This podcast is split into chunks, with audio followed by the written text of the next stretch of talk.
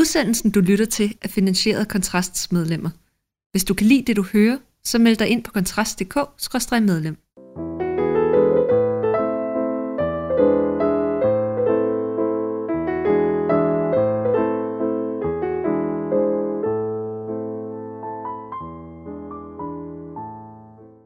Den offentlige sektor er ved at holde op med at fungere.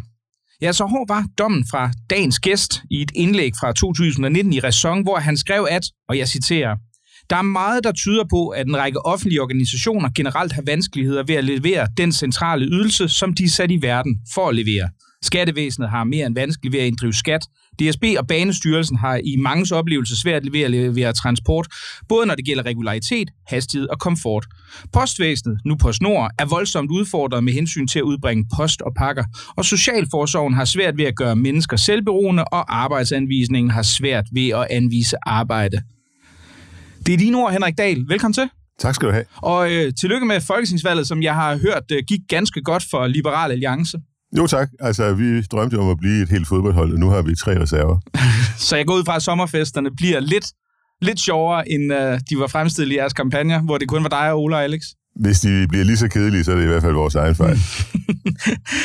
I den her uge, der har vi jo øh, tema uge om byråkrati og øh, den offentlige sektor, og jeg formoder, at du næppe mener, at problemerne, som jeg lige beskrev i, øh, i citatet fra 2019, de er blevet mindre siden da.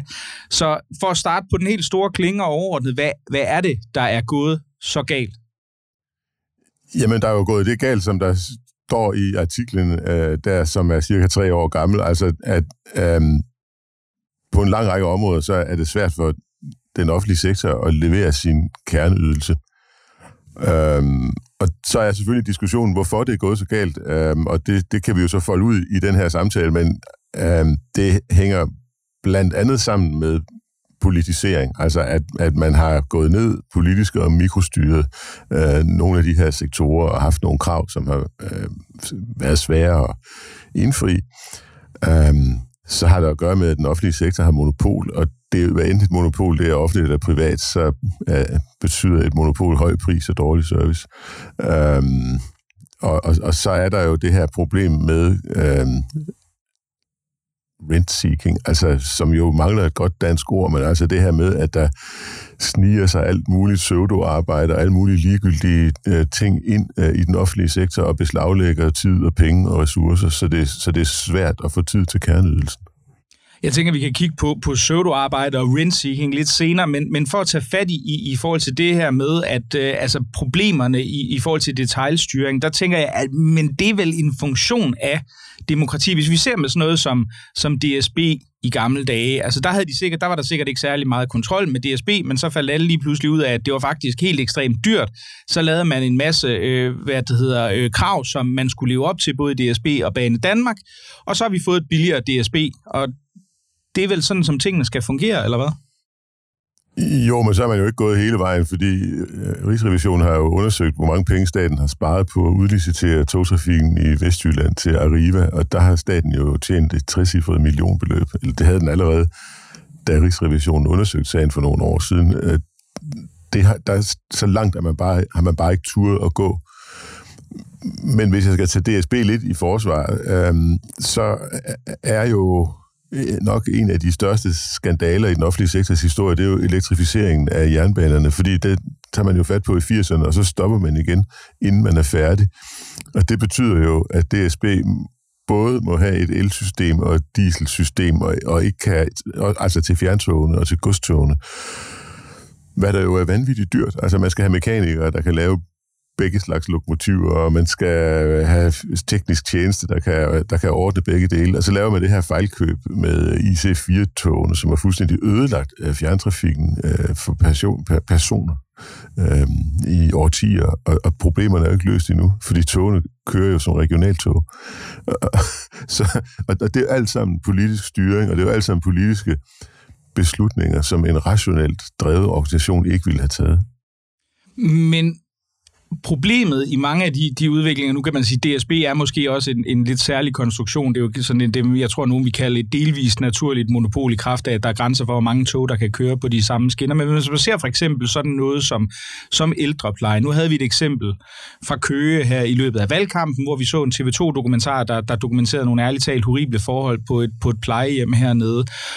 Og der er der så en masse politikere, der ligesom dig i forskellige sammenhænge siger, jamen det vigtige er jo at give folk frihed fra de her, det her store byråkrati og regelbyrden til at udføre deres arbejde. Men det første, der sker, så snart den her dokumentar kommer ud, det er, at stort set alle politikere, jeg skal ikke kunne sige, om Liberal Alliance gør så skyld i det, men at i hvert fald en masse borgerlige gjorde sig, jamen prøv at vi må have mere kontrol. Vi bliver nødt til at have mere statslig regulering, der sørger for, at de her mennesker kommer til at øh, øh gøre præcis det, de bliver betalt for. Det er vel næsten uundgåelig mekanisme, eller hvad? Jamen, det viser jo blandt andet, at politikere de er generalister og, det er, øh, og værdikriger, og ikke nødvendigvis har, altså har forstand på, hvordan man får en driftsorganisation på rette køl igen. Jeg tror selv, at det, der for det første er brug for, det er konkurrence. Altså, der er, der er brug for, at man kan øhm, søge over på et veldrevet plejehjem, øh, fordi man ikke ønsker at have noget med det dårligt drevne plejehjem at gøre. Konkurrence har jo været meget velgørende Øh, på skoleområdet, hvor man jo har en grundlovssikret ret til at slippe fri af statens uddannelsessystem. Og den grundlovssikrede ret er der jo en fjerdedel af forældrene, der benytter sig af og sender deres børn i et bedre skoletilbud.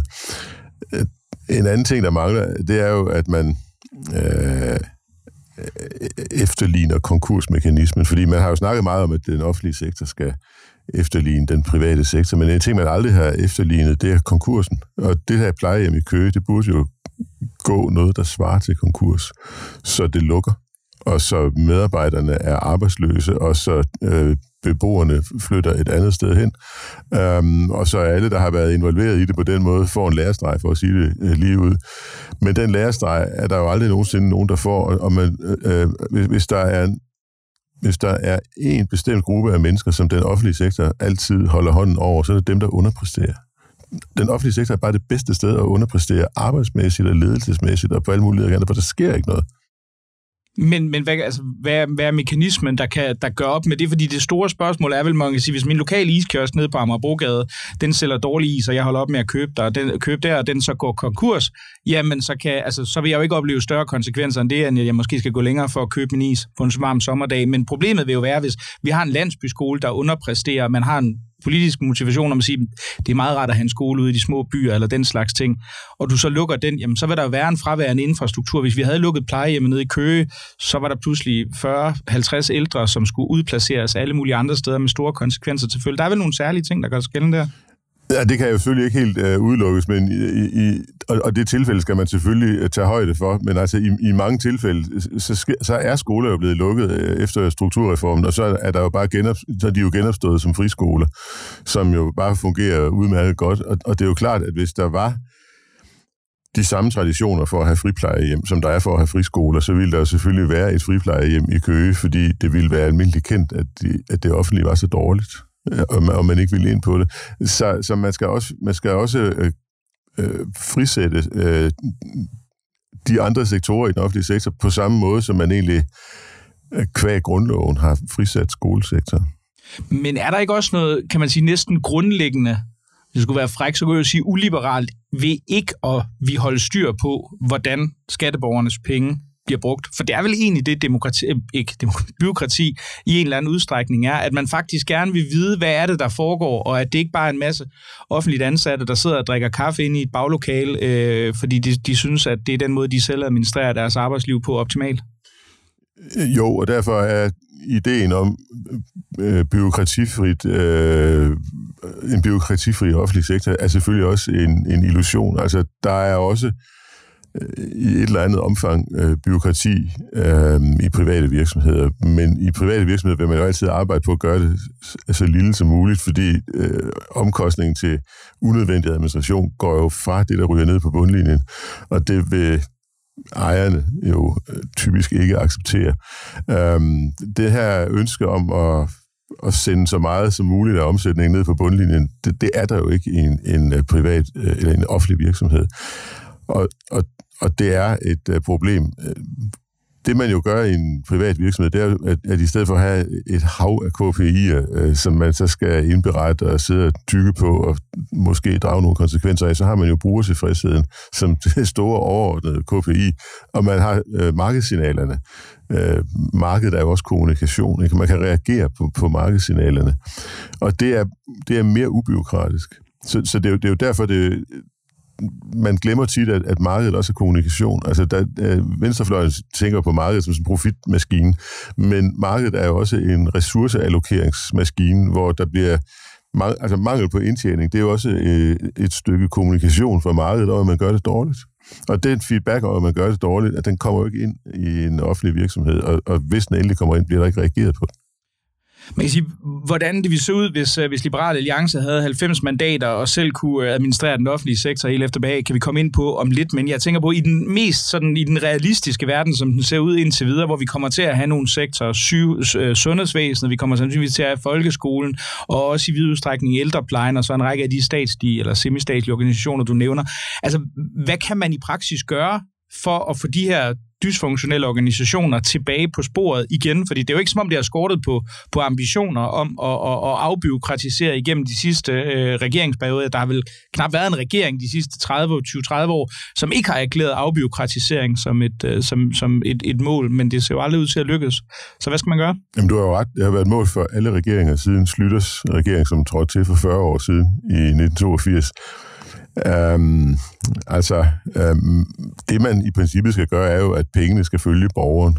Øh, det vil sige, hvis du øh, skal have fikset dit knæ, så øh, har du en eller anden sum penge, som et, det koster at fikse dit knæ, og så kan du få det ordnet på et privat hospital, hvis du har mere fidus til dem. Øh, og det samme med alle mulige andre ting. Hvis du er berettiget til at bo på et plejehjem, så har du sådan set rådighed over pengene, og så kan du flytte ind på et, et plejehjem, hvor, øh, hvor de serverer rødvin og taler pænt til dig, og for, forstår, at det er dit private hjem, du bor i, og ikke øh, en institution. Jo, jo, det, det tænker jeg. Agendaen om frit valg inden, inden for det offentlige er jo dels af store dele af det borgerlige. Det var jo også en af de ting, som, som blandt andet Liberale Alliance medvirkede den her berømte partilederkonference om, øh, der, var, der var holdt under, under valgkampen. Men hvis man forestiller sig det som en bunden opgave, altså I skal man siger, man skal indgå i forlig med Socialdemokratiet, der har du skrevet en bog om det lejlighedsvis uhensigtsmæssige. Men hvis man nu siger, at vi skal justere den inden for de givende rammer, det er den bundne opgave, man har fået. Hvad, hvad vil svaret så være? Der, der har det jo tit tidligere været, at man, altså, man skal i højere grad fri, frisætte de individuelle offentlige ansatte, og så give dem mere ansvar. Er det en vej frem, eller? Ja, ja. Altså, vi øh, bakker jo op om at udvide frikommuneforsøget. Øh, der, altså, vi synes jo sådan set, det var udmærket, det som den tidligere regering lavede, hvor man frisatte skolerne i, i Esbjerg og i Holbæk, så vidt jeg husker, men i hvert fald i Esbjerg. Og vi vil gerne have det forsøg øh, bredt længere ud, sådan at, at det er skolebestyrelserne og skolelederen, øh, der, der har ansvaret for at drive en skole i det daglige, og ikke kommunekontoret. Øh, så det er i hvert fald øhm, et helt, sådan, en helt konkret ting, vi gerne vil. Men vi vil selvfølgelig også gerne have, at borgerne har mere at vælge imellem. Altså fordi, øh, som jeg sagde før, så er monopoler øh, et problem, hvad enten de offentlige eller private, så vil monopoldannelse vil altid føre til øh, lav kvalitet og høj pris. Hvis vi så vender os mod det scenarie, hvor, hvor Liberal Alliance fuldstændig selv kunne vælge. Vi, vi ser jeres øh, vækst i mandater, den fortsætter fra forrige valg, og så fremskriver vi det som lige linje på dobbeltlogaritmisk papir, og så i løbet af en 5-6 år eller sådan noget, så, har I sikkert omkring 500 mandater, 500 mandater i Folketinget. Hvad, hvad vil det så være? Hvad er det så? Hvordan skulle den offentlige sektor i så fald transformeres og eller afvikles? Jamen, så skulle man jo have en diskussion af, hvilke opgaver der er et offentligt anlæggende. Øhm, og, og, og det skal man jo have en ærlig diskussion om. Altså, der, der er jo masser af ting, der sådan set øh, giver god mening, kan man sige. Altså, det, det giver alle kan blive ramt af sygdom, øh, alle kan blive ramt af sociale begivenheder, øh, og, og, og nogle af tingene ville man sådan, i teorien kunne forsikre sig ud af, øh, hvis, hvis man havde en samfundsmodel, der var lagt an på forsikring. Øh, men hvis vi nu skal være meget, meget realistiske, så er, er der jo en eller anden form for stigeafhængighed, der gør, at man kan bare ikke lave Danmark til Schweiz på en enkelt valgperiode. Det ville man måske kunne gøre over en, over en meget lang periode. Men når der er indgået aftaler, så er der jo ligesom indgået aftaler, og dem skal man holde. Øhm, men altså, vi ville jo gerne have, at der, man havde mere at vælge imellem, og man havde flere private tilbud. Øh, og det er jo sådan helt alvorligt ment. Altså, der, den måde skolerne fungerer på er jo rigtig godt. Altså, der er frie skoler, der er private skoler. Der må også gerne være frie plejehjem, der må være frie daginstitutioner. Øhm, altså, der må være konkurrence om at have den bedste den bedste, er de bedste arbejdsløshedsforsikringer, og, og, og være det bedste sted, du kan sætte dine penge, sådan at du får noget hjælp, hvis du mister dit arbejde, du får dækning for den løn, du taber, osv. osv., osv.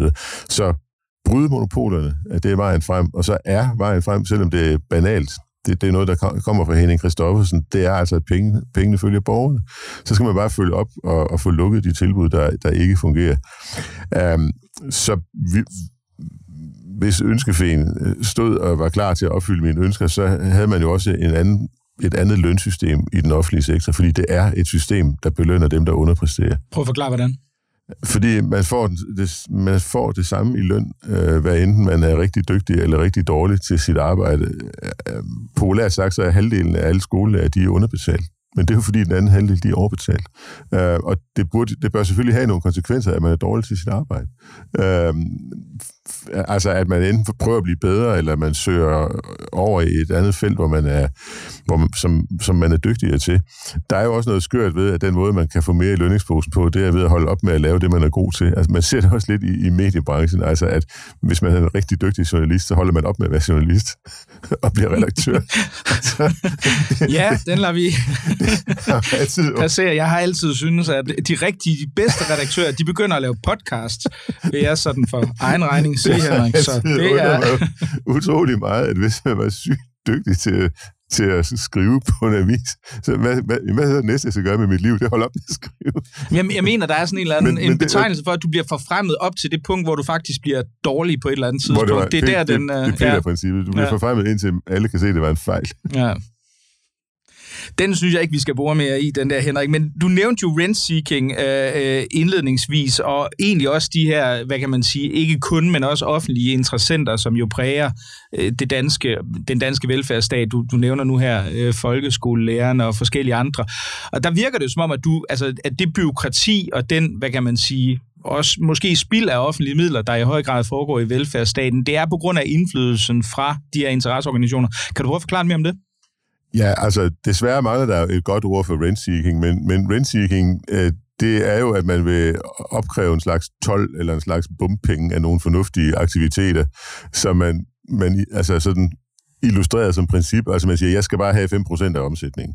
Og, og så har man nogle, nogle trusler eller et eller andet, som gør, at man kan sige, du skal bare, altså hver gang du tjener en krone, skal jeg have 5 øre. Og det, og det er der ikke nogen grund til, det skal jeg bare. Og det er sådan set øh, uh, rent-seeking. Uh, øh, det der, den form for bumping er der ikke nogen, der kan stille op med, men det man gør, er jo, at man opfinder arbejdsopgaver, og så, og så øh, skaber man en eller anden fornemmelse af, at det er absolut nødvendigt, at de her opgaver bliver løst. Uh, og det er det så typisk ikke, men så har man fået oprettet sådan en afdeling eller et kontor eller en eller anden funktion, som skal tage sig af et eller andet øh, meningsløst, det som Dennis Nørmark kalder pseudoarbejde, og, og, og så sidder man og, og løser det der pseudoarbejde.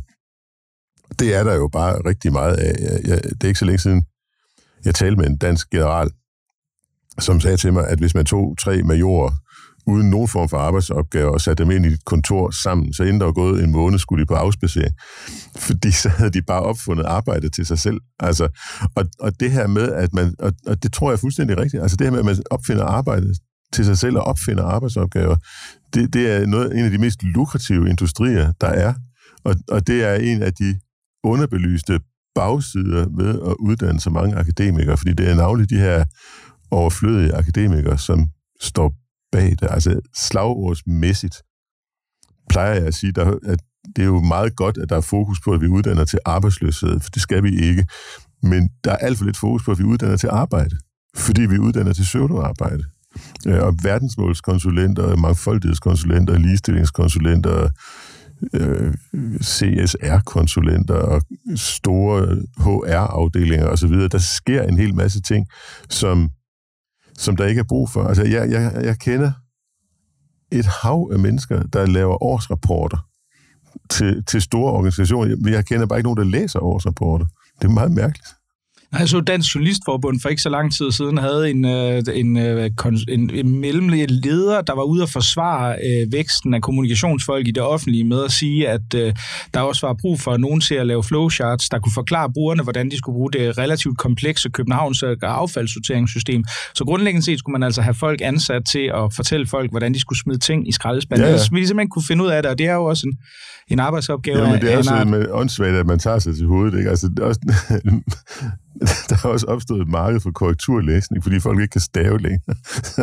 så i, gang, i gamle dage, så kunne en medarbejder i en eller anden organisation, øh, hvad skal vi sige, kunne jo sådan øh, udfærdige en eller anden skrivelse, og, og når den så var godkendt, kunne den jo sendes ud, fordi der var ikke sådan fejl i den. Altså, men men i, i dag skal det hele jo sendes forbi øh, nogen, der kan læse og skrive, fordi det kan det er der for mange, der ikke kan til, at man kan stole på det. Det er jo helt vanvittigt. Men, men så er vi jo også næsten, altså det er vel, hvis, hvis det, at vi ser den her slags udfyldning af meningsløse pseudoopgaver i, i ikke mindst, men måske heller ikke kun den offentlige sektor. Vi har jo lige set Cepos udsende en, en, en analyse, der viser, at væksten af kolde hænder i, øh, i, i den offentlige sektor er, er steget noget mere end, end det tilsvarende varme hænder, der altså er dem, der er altså beskæftiget med den konkrete borgernære service. Men det er vel uomgængeligt, hvis, hvis, hvis antallet af akademikere, øh, eller procentdelen af akademikere i en ungdomsårgang, de er kun steget fra ganske få procent til, så vidt jeg husker, over 30 år de sidste 40-50 år, så er det vel det, vi kan imødese. Hvad, der er vel ikke, øh, så, så kan du vel godt, øh, hvad kan man sige... Jo, hvis man ikke dæmmer op for det, er det jo det, der sker. Altså, det er jo, det er jo, det er jo beskrevet i Parkinsons lov, altså, som jo bare er et arbejde arbejdet udvider sig, indtil det sluger de ressourcer, der er afsat. Så hvis der er afsat nogle, en tidsramme af en eller anden slags, og nogle penge til det, så koster det så meget at løse opgaven. Og hvis man afsætter det dobbelte, så koster det det dobbelte, fordi folk skal nok finde ud af at bruge pengene, og de skal nok også finde ud af at bruge tiden, hvis man, hvis man øh, forlænger deadline. Det er jo fuldstændig rigtigt, at det, at det er sådan, det er. Og det, der skal til, er jo selvfølgelig, at man sætter et skråt loft over, hvor store øh, sådan nogle administrative stabe må være. Altså det vil sige, at, at næste år skal de være et eller andet antal procent fem mindre, og året efter skal de igen være 5 procent mindre. Øh, det man er nødt til at gøre ude på Rådhuset, det man er nødt til at gøre ind på Slottsholm, det man er nødt til at gøre på universiteterne, simpelthen for lang, at, at der må maksimalt bruges en eller anden sum til administration. Øh, det der, og, og den sum skal selvfølgelig være betragteligt mindre, end der er. Øh, og, og der, hvor ledelser typisk har sværest ved at, at skære ned, det er jo dem, der sidder tæt på dem selv. Altså, så, så, så på, på den etage, hvor direktøren sidder, der er altid fest, fordi der, der bliver ikke skåret ned. Ikke? Men der skal også skæres ned. Ikke? Men det er næsten, en, hvis man går tilbage til, og det er jo en forfatter, du har trukket meget på, Jørgen Estik, der var forfatter til den herskende klasse tilbage fra 70'erne. Kort Dybvad har skrevet også om det øh, af, her afledte problemer. Altså, hvis man, hvis man identificerer det som problemet, så står vi vel også med det problem, at størstedelen af dine kolleger, og, og dig selv vel i, i nogen grad, er jo en del af præcis samme, sådan, altså den her gruppe af akademikere, der identificerer de problemer, som de selv betragter som presserende. Det er vel økonomer og statskundskaber, jo, som befolker Christiansborg altså, mere end nogen andre, ikke? Jo, og, og, og, og, og det skal der også skæres ned i. Altså, øh, flere mennesker burde jo stadigvæk læse Jørgen Estik. Øh, jeg gør, hvad jeg kan for at reklamere for ham. Men han, han analyserer jo socialforsorgen og sundhedsvæsenet og uddannelsessystemet og siger, at det er skabt i særinteressernes billede. Altså det er særinteresserne, der har personalorganisationerne, som har defineret behovene, defineret behovet for at udbygge det, og som har defineret fraværet af kvalitetsmekanismer og kontrolmekanismer. Altså, Rigsrevisionen har påvist, at at der bliver lavet sociale indsatser for 45 milliarder kroner om året, og det er ikke overførsler. Det er indsatser ud over overførslerne. Og der er ikke nogen kvalitetskontrol, eller nogen opfølgning, eller nogen analyse af, hvad der sker med de 45 milliarder kroner. Det er jo immer væk mange penge. Altså det er jo 2%, 45 milliarder, det er 2 procent af BNP, ikke? Øhm, som, som der ikke er nogen kontrol med. Det her med at bryde den sociale arv, der er heller, det, altså, det sker jo ikke. Altså, uddannelsessystemet bryder ikke den sociale arv, og SU er jo en af de få, hvis ikke den eneste overførselsindkomst, der har en negativ profil. Så det er penge fra de fattige til de rige. Uh, hvilket SF er tosset over, når man siger til dem, men det er sådan, det er. Uh, og, og, og det er jo nogle store, store sektorer, der simpelthen er skabt i medarbejdernes billede, og ikke af hensyn til det almene vel. Og det, der er brug for, er jo en social forsorg, der tjener almenvældet, og en sundhedssektor, der tjener almenvældet, og et uddannelsessystem, der tjener almenvældet. Og, og der er brug for noget fokus på, at det, grund til, at vi har et uddannelsessystem, det er, at vi skal overlade samfundet til næste generation. Det, det er jo derfor, vi gør det. Um, og vi vil jo gerne have, at den næste generation øh, mindst gør det lige så godt som os, og meget gerne bedre. Men så kunne man, kunne man så være sådan lidt fræk at sige, måske var det en idé øh, også at gå i alliance med enhedslisten og, og kæmpe for lidt flere arbejdere i Folketinget og folk fra samfundets ikke akademisk lag? Jo, altså øhm, problemet er, at man bliver socialiseret ind til at tænke de her ting, uanset hvad man er uddannet som. Når man sådan først har været et stykke tid øh, inde på Slottsholmen, så begynder man at tænke i de her baner. Øhm, så der er altså, jeg mener selv, der er mere behov for, at man øh, bliver opmærksom på, at særinteressernes vel og det almene vel er ikke sammenfaldende. Og det skal man jo sige højt. Altså, vi har lige haft en valgkamp, der overhovedet ikke handlede om, hvordan patienterne har det, men den handler om, hvordan sygeplejerskerne har det, altså hvordan medarbejderne har det. Og det er jo helt absurd, at når vi skal diskutere sundhedsvæsenet, så, så skal vi jo i virkeligheden helst diskutere det ud fra det perspektiv, der hedder almenvældet. Altså, hvordan er det at være borger og være syg og komme ind og, og skulle igennem et behandlingsforløb? Øhm, og, og det er jo ikke et offentligt anlæggende, hvordan en eller anden personalgruppe har det. Altså det, det må de jo klare med deres øh, arbejdsgiver og arbejdstager osv., men det ender jo med at blive et offentligt anlæggende, hvordan de her personalgrupper har det, og det er sådan set helt skørt. Men der vi i Venstrefløjen vil så retfærdigvis gå ind og sige noget i stil med, at ja, men vi har for få mennesker, der vælger at blive sygeplejersker, fordi de får for lidt i løn og har nogle øh, forfærdelige angiveligt arbejdsvilkår, så derfor er det i virkeligheden i patienternes interesse, at sygeplejerskerne får det bedre, fordi så kommer der flere af dem, og øh, dermed vil patienterne i sidste ende ende også få det bedre. Vi uddanner jo masser af sygeplejersker, de søger bare væk. Altså, øh, det, så vi hælder vand i en hullet spand, hvis, hvis vi ikke ser på arbejdsforholdene. Og det er jo også en af grundene til, at man skal bryde de offentlige monopoler, fordi når, når der er mere end en arbejdsgiver, så er der også en konkurrence mellem arbejdsgiverne om at gøre sig lækker over for arbejdstagerne. Og hospitalerne har jo ikke noget som helst incitament til at gøre sig selv lækre øh, over for deres medarbejdere, fordi de i mange tilfælde ikke kan gå nogen steder hen. Så kan de behandle dem rigtig dårligt, når det drejer sig om vagtplanlægning og flytte om på vagterne osv., som jo i virkeligheden er det, mange sygeplejersker øh, klager over.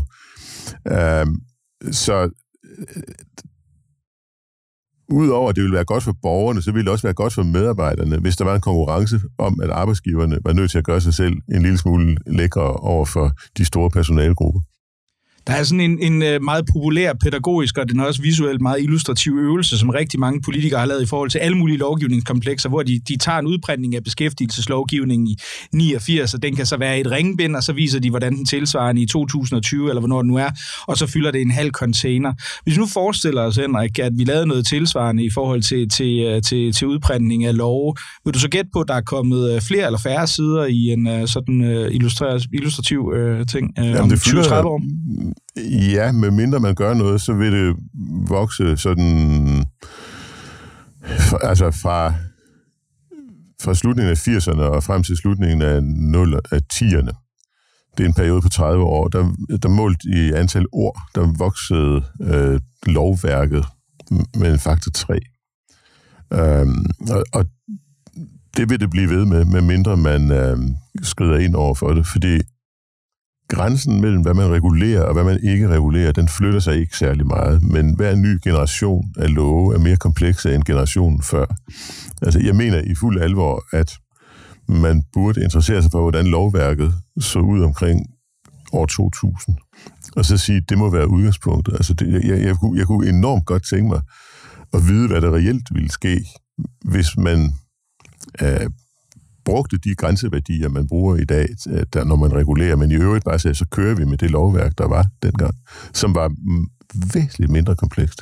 Men der vil risikoen med netop være, som vi også var inde på tidligere, at, at hvis man fjerner en af de her, de her paragrafer, der er kommet til, som regulerer øh, præcis, hvordan man journalfører hjemmeplejebesøg eller noget andet, det kunne jo være rigtig mange ting, altså så vil der på et eller andet tidspunkt være en eller anden nævnyttig journalist, der går ud og finder ud af, at der er en pensionist, der ikke har fået rengøring øh, i to måneder eller noget andet, hvorefter at der så er en politiker som dig, der bliver stillet til ansvar for det her, og så siger, du er med til at afskaffe den lovgivning, der sikrede, at fru Jensen hun fik sin hjemmepleje.